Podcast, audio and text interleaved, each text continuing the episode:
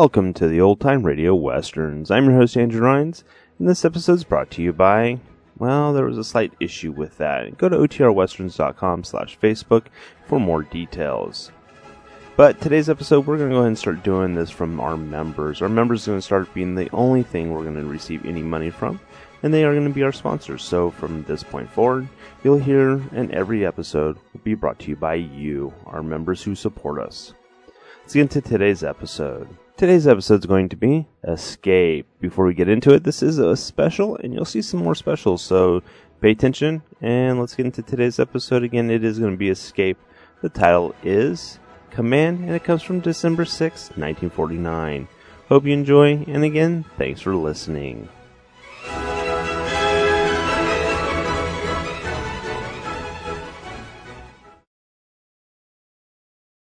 Tired of the everyday routine?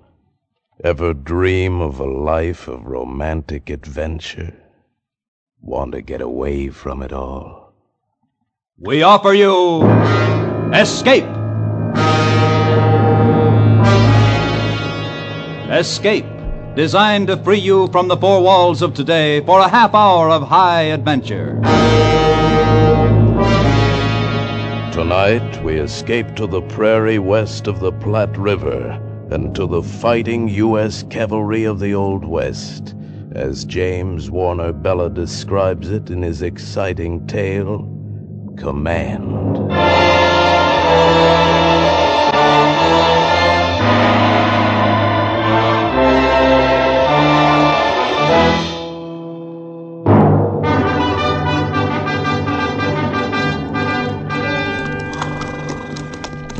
Captain Brittles, Yes, Sergeant? here comes Lieutenant Cole back with a patrol. Yes, I see him. Call the column. Yes, sir.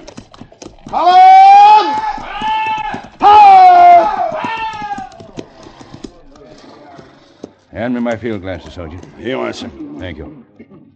Hmm. Captain Brittles, Well, Mr. Cohill, here's the best body of grass, sir. This slope with a small run below for water. This is the best bivouac for tonight. Mr. Cohill, you see the rise there to the left behind you across the valley?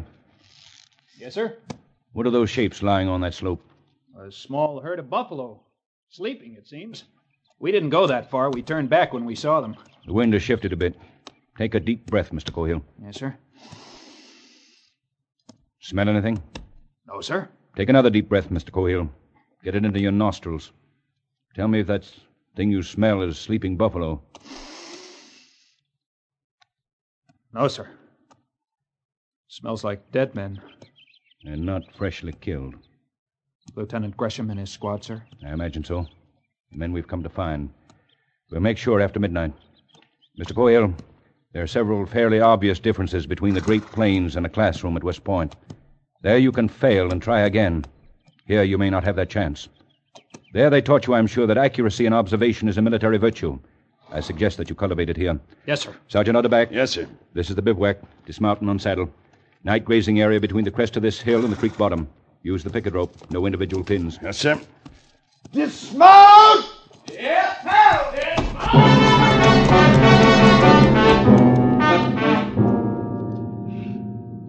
Yes, sir, Captain Brittles. No, sir, Captain Brittles. Of all the officers in the United States Cavalry, why did they have to assign me to him? A handbook soldier, over age and grade, a gray, bitter failure of a soldier, marking time out here on the plains until he retires, taking up space in the table of organization, standing in the way of younger and more aggressive, yes, more capable officers. My father wouldn't be guessing. My father would be over yonder right now to see if those corpses are really Gresham and his men. Father would have made sure, instead of losing time making camp. The broken rattle Sergeant Utterback had found at noon showed clearly. Sir, that broken rattle the sergeant found. Yes, Mr. Cohill? When we crossed the trace of that Sioux war party at noon today. That could have been the trail of a Cheyenne war party, or Comanches, or Apaches. They all make rattles like that from the ends of buffalo toes. But if they were Sioux, they couldn't be more than 30 miles to the north, in the Deadlands. They're afraid of ambush, so they'd be camping away from timber and near water. Two hours' rest, and we can be at the upper reaches of the river by dawn, sir. Ahead of them. Mr. Cohill, I have no orders to be anywhere by dawn or any other time. My orders are to find Mr. Gresham's patrol. Having found it, return to Fort Stark and report it. I think I found him. I'll know as soon as the moon rises and I go over and take a look. Water the mounts in half an hour. Saddle blankets to be left on until they're watered. Remember always, Mr. Cohill, cavalry is a very delicate arm of the service, depending as it does on the health of a dumb beast. Yes, sir. Mr. Cohill, reading minds is an uncomfortable habit, but one I have never been able to lose. Yes, sir. Look at the other side of it, Mr. Cohill. Suppose that war party was Cheyenne, which they might be instead of Sioux. They wouldn't be in the Deadlands. Cheyennes would head for timber along the lower Mesa Roja. So would Arapahoes, Kiowas, or Comanches. They'd all be bivouac in open timber. And, Mr. Cohill, they all make rattles out of buffalo toes. Yes, sir. Pass the word to Sergeant Utterback that dinner will be at 6.30, but the bugler will not sound call. Yes, sir. And, Mr. Cohill, Sir? there is no shortcut to the top of the glory heap. So we'll not run all over the West tonight looking for one.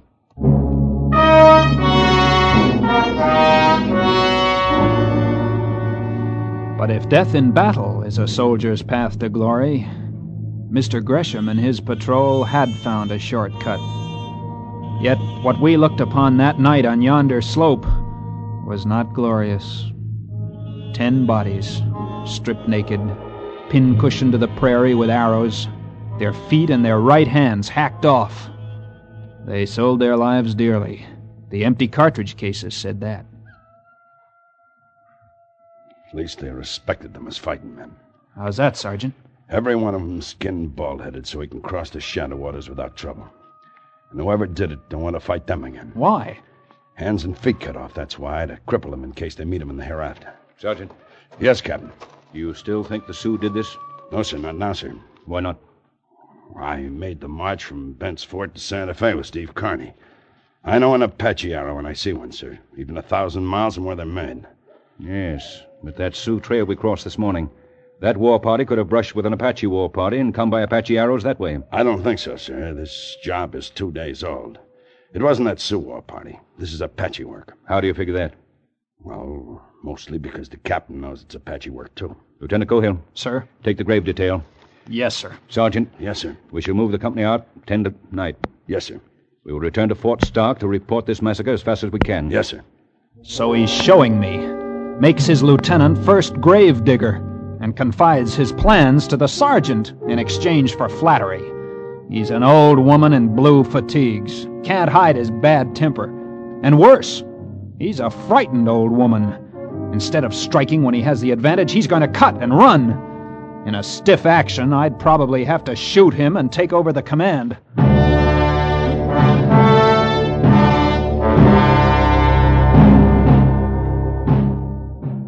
Grave doesn't take long to dig in the soft black earth of the plains, and the rocks were nearby to pile upon the still mounds against the hungry muzzles of coyotes.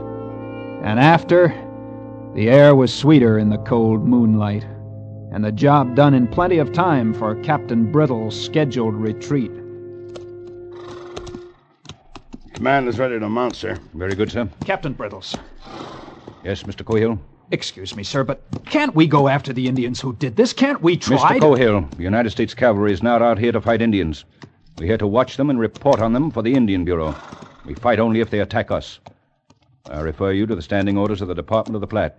They are most explicit on this point. Yes, I know, sir, but Mr. Gresham was attacked. How do you know that? Well, I don't for sure, Of course you don't. but he's dead, and his command dead and mutilated, and we ought to. Ought to what? Avenge him? Disabuse yourself of classroom valor, Mr. Cohill. Out here we obey orders. Sergeant, Yes, sir. pass the word to mount. Yes, sir. Uptank. You. Pass the word. Mount. Pass the word. Mount. Pass the word, mount.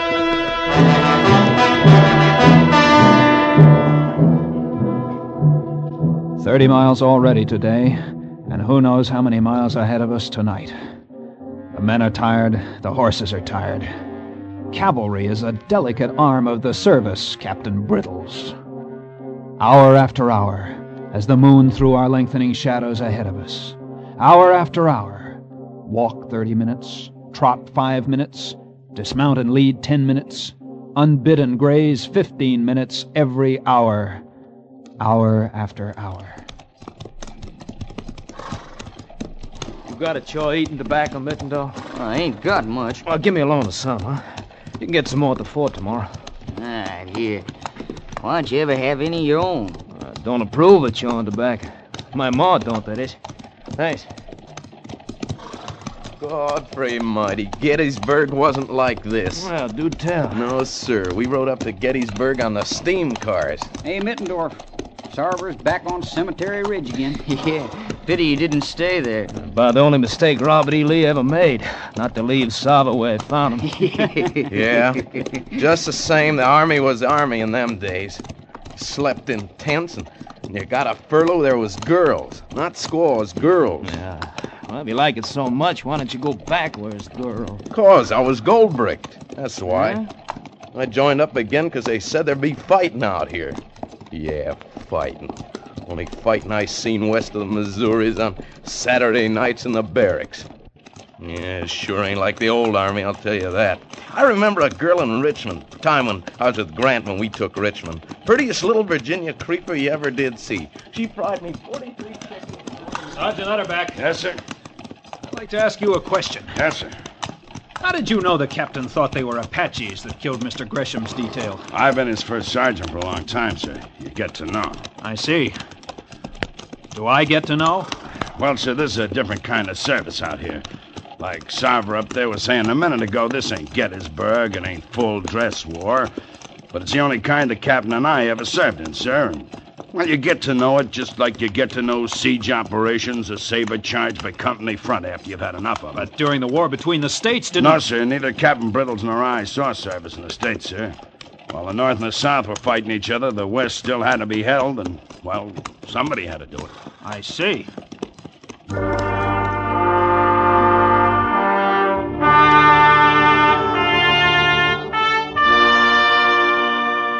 Yes, I see a lot now. That would explain Captain Brittle's contempt for what he calls heroics. He's jealous. He never had his chance at glory. And if he had, I'll wager he would have muffed it. In a way, I feel sorry for the old boy sitting a sweaty horse on these endless prairies while the great words exploded across the country Vicksburg, Chancellorsville, Antietam, Appomattox, the policeman on the corner, while history rolled across Georgia to the sea.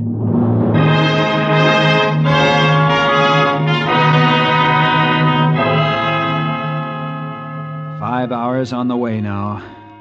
Less than three hours till dawn and we're at the North Fork of the Platte, and a full 25 minutes for watering call. Some of the men lie sleeping where they've dismounted. Others huddle together in the moon shadow of the high bank, quietly talking. There's only one. Then she just left me standing there like a bound boy at a husking. yeah, what'd you do then? I want nothing to do except join the army. That little girl in Richmond. Time I was with Grant when we took Richmond. She wasn't at all like that. Not a all. Any boys ever had a lobster? Nah, not me. I never even seen one. When I was in the breastworks in front of Vicksburg, I ate a catfish. Didn't like it. I could sure put away a lobster right now.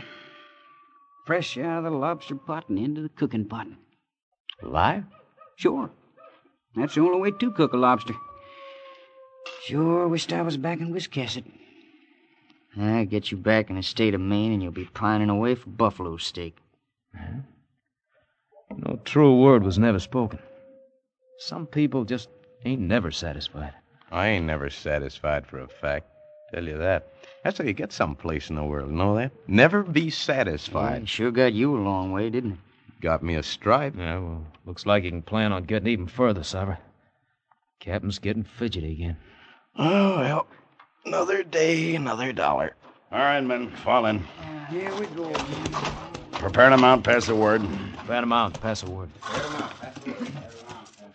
Mount. Mount. Rod, step forward. I'll step forward. Hands. Yo! You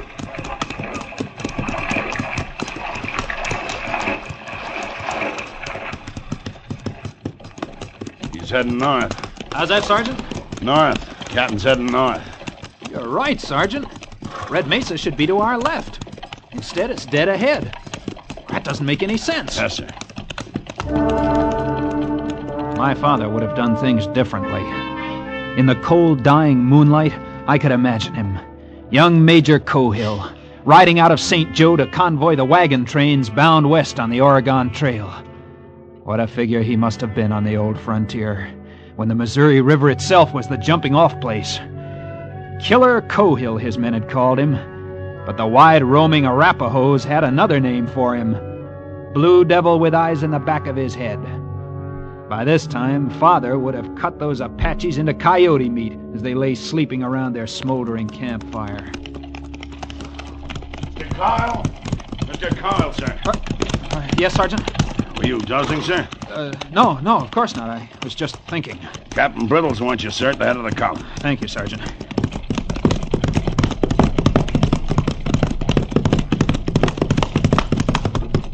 Sergeant Utterback said you wanted me, sir.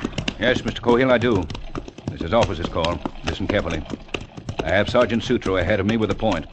You will relieve him with eight men and push forward fast. Yes, sir. You recall the ford across Red Mesa Wash? Yes, sir. We crossed it yesterday. Exactly. There's a knoll on the east side of the wash. A knoll that is crossed by the trail from the top of the mesa. I remember, sir. Be on that knoll before dawn. Build a bivouac fire as soon as you arrive. Do what, sir? Build a fire. I want to know when you get there. But I can send a scout back to tell you when I arrive. I want everyone else for miles around to know it, too. Build a bivouac fire. A squad fire, no larger. Yes, sir. Should you happen to be attacked, you're to hold that knoll, fighting on foot. And remember, the dawn light works for you, but it can fool you in this country. So don't shoot till the last possible moment. I don't understand. You don't have to. You have your orders. Yes, sir. Move out, Mr. Cohill. You're the bait on my hook. Wriggle.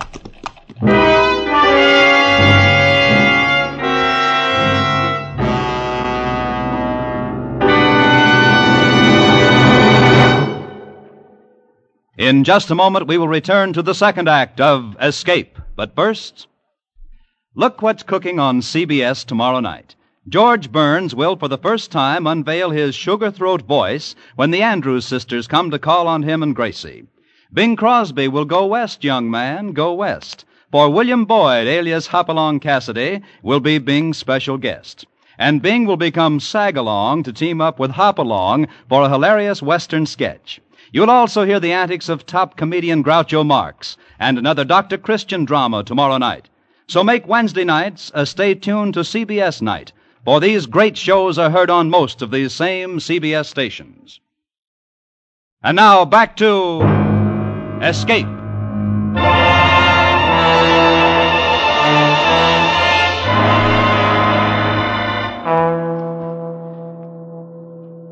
You knew Red Mesa was there only because the stars stopped where it stood. The moon was a honey colored ladle spilling blackness over the edge of the plains. Then the jagged teeth of the Rockies broke it into ragged potsherds, and it was gone. It was dark, black dark, cold dark. The squad fire sputtered and took and pushed the night back a little.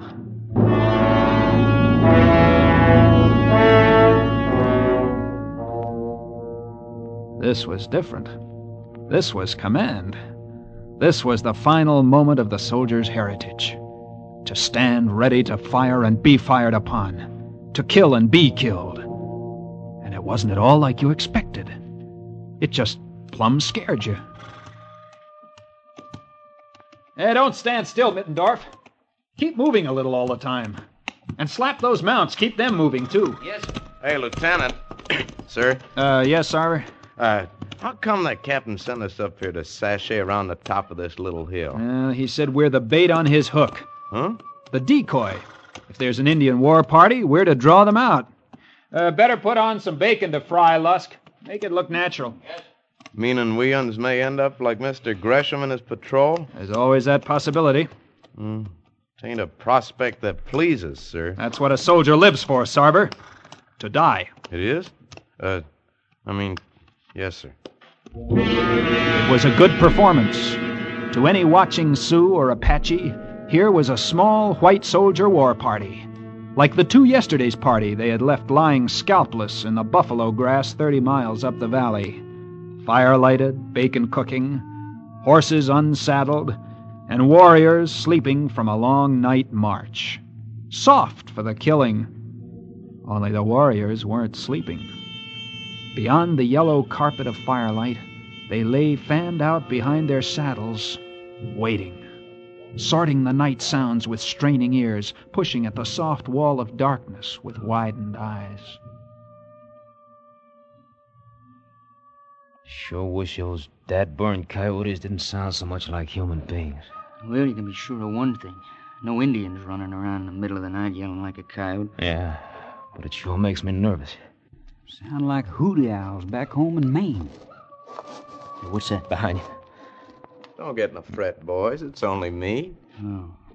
General Grant's chief of staff. You know you're lucky I didn't put a bullet through you? Nah, nah, you wouldn't do that. Lieutenant said not to fire till commanded.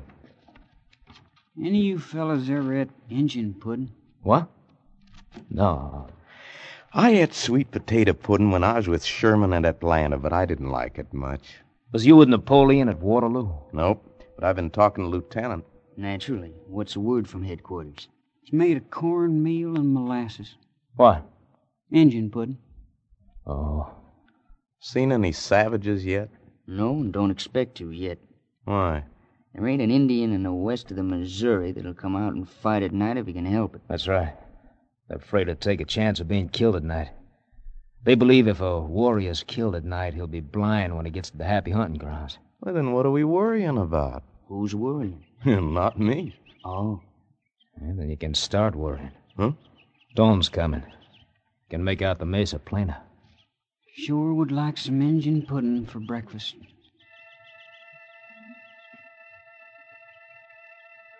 Slowly the light came. First you could see the outline of the mesa. Then down below the silver of the water in the wash. Then the shapes of the men. And out across the plain the feathers of mist in the draws. If it was to come, it would come now.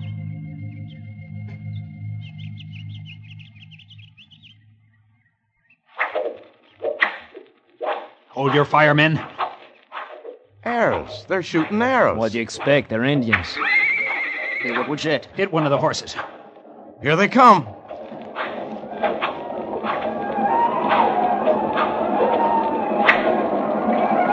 Oh, my leg! Hold your fire. Hold it. Fire!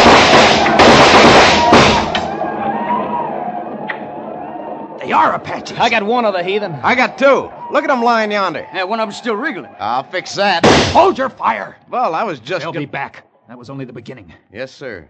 You all right, Coffin? My leg, sir. Uh, bone shattered. Hurt much? A little, sir. Those arrows you're wicked. Go right through 'em, man, if they don't hit bone. Do tell. No action in the new army, huh, Sarver? Well, it ain't exactly like Gettysburg. Here they come again. Hold fire. Yeah, light's better this time. Makes no difference. Hold your fire. They're the ones that did Mr. Gresham in. Look, that one's wearing corporal shamans.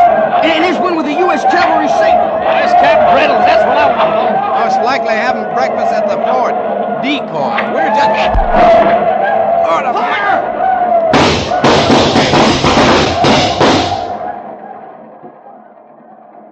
I took care of almost half of them. Yeah, they'll be back. No, no, they won't. That's Captain Brittle's now. Yeah, attacking from the flank. Hey, Sarver, Captain Brittle's got him on the run. Say, can you pull this tarnation arrow out of me? Down below the knoll, the remains of the Apaches were streaking for the open plains, with Captain Brittle's men overtaking them, cutting them down with thirsty sabers, and pistoling the ponies as they ran.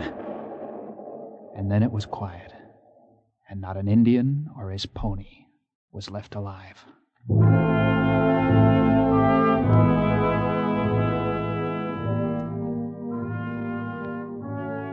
Coffin sat, propped up against a saddle, lighting his pipe, his shattered leg stretched naked and useless before him.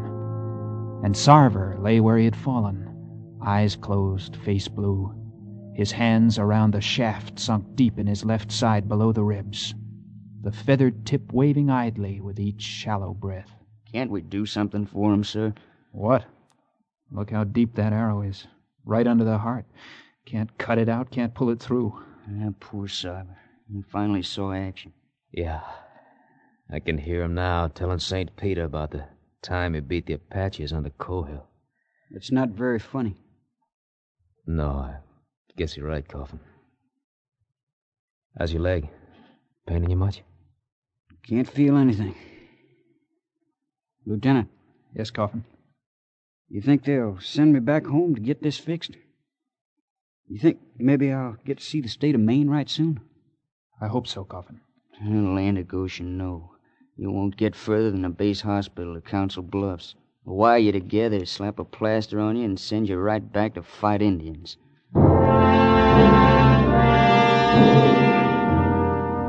It was a strange feeling, a mixture of pride and guilt, watching a man die whom I had commanded into action, looking at the shattered leg of another, and a feeling of helplessness, too. For the moment, we could only sit there and wait. Our horses were dead or stampeded by the action. We were alone on our little hilltop in the hot red glare of the rising sun. And then the company rode back in triumph, and I was reporting to Captain Brittles, and it seemed like months instead of hours since I had last looked at his tired gray face. Mr. Cohill, you did that well. You may do in time. Captain, you knew they were Apaches yesterday at sundown. And you knew they were camped on top of the mesa, didn't you, sir? Mr. Cohill, accuracy in observation is a military virtue. Had you pushed forward to that slope yesterday afternoon, you would have found Mr. Gresham, not Sleeping Buffalo. And had your eyes been sharp, you would have found this between the slope and last night's bivouac. An Apache headband. That's right. And bloodstained. And had you been a plainsman and suspected Apaches, you would have looked at once for smoke at sundown from the highest ground. In this case, Red Mesa. You had me fooled, sir. I even thought. The facts for the record are these. My patrol, temporarily bivouacked at dawn today, came under a sudden enemy attack. Fortunately, it was able to hold until I arrived with the main body. I understand perfectly, sir. I'm familiar with departmental orders which allow defensive actions only and expressly forbid attack. And yet, they are in direct violation of cavalry tactics. The cavalry is extremely weak on the defensive and can only defend well by attacking. I believe that is also taught at West Point.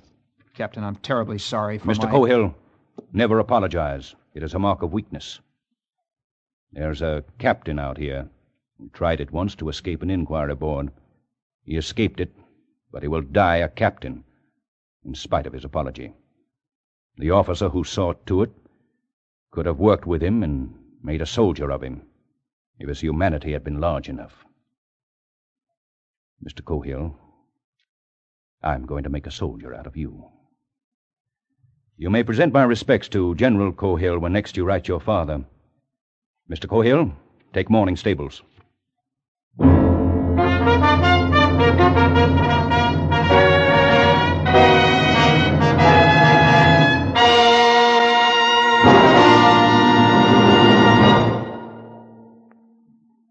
Escape is produced and directed by William N. Robson. Tonight we have presented Command by James Warner Bellah, adapted for radio by Mr. Robson.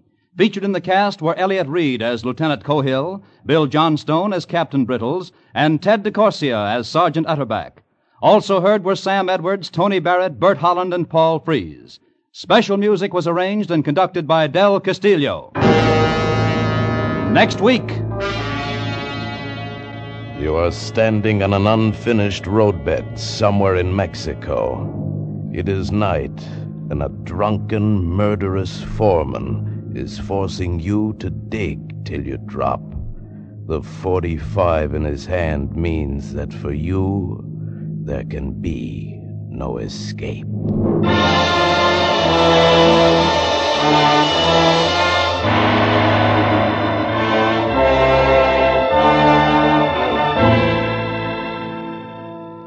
Gracie Allen's campaign to make George Burns a real singing rival to Bing Crosby, his Wednesday night neighbor on CBS, is reaching its climax. Tomorrow night, backed by the beauty and talent of not one, but all three Andrews sisters, George Sugarthroat Burns will definitely try out his tonsils in song.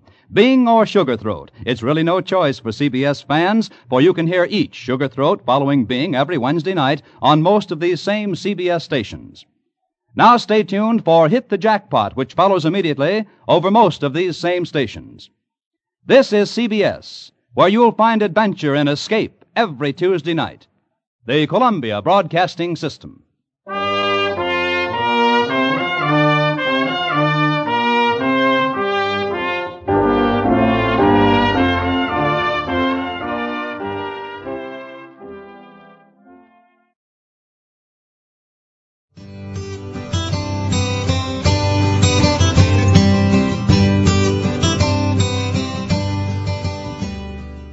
Welcome back. I hope you guys enjoyed this episode of OTRWesterns.com. Send me an email, podcast at OTRWesterns.com. Don't forget to follow us on Facebook, OTRWesterns.com slash Facebook. And we're also on Twitter, OTRWesterns.com slash Twitter. Call, leave me a voicemail, 707-986-8739. Don't forget to rate this show on iTunes, OTRWesterns.com slash iTunes. This episode's copyright 2013 under the attribution non-commercial share alike copyright. For more information, go to otrwesterns.com slash copyright. Pretty much that just means give me credit for putting it out there.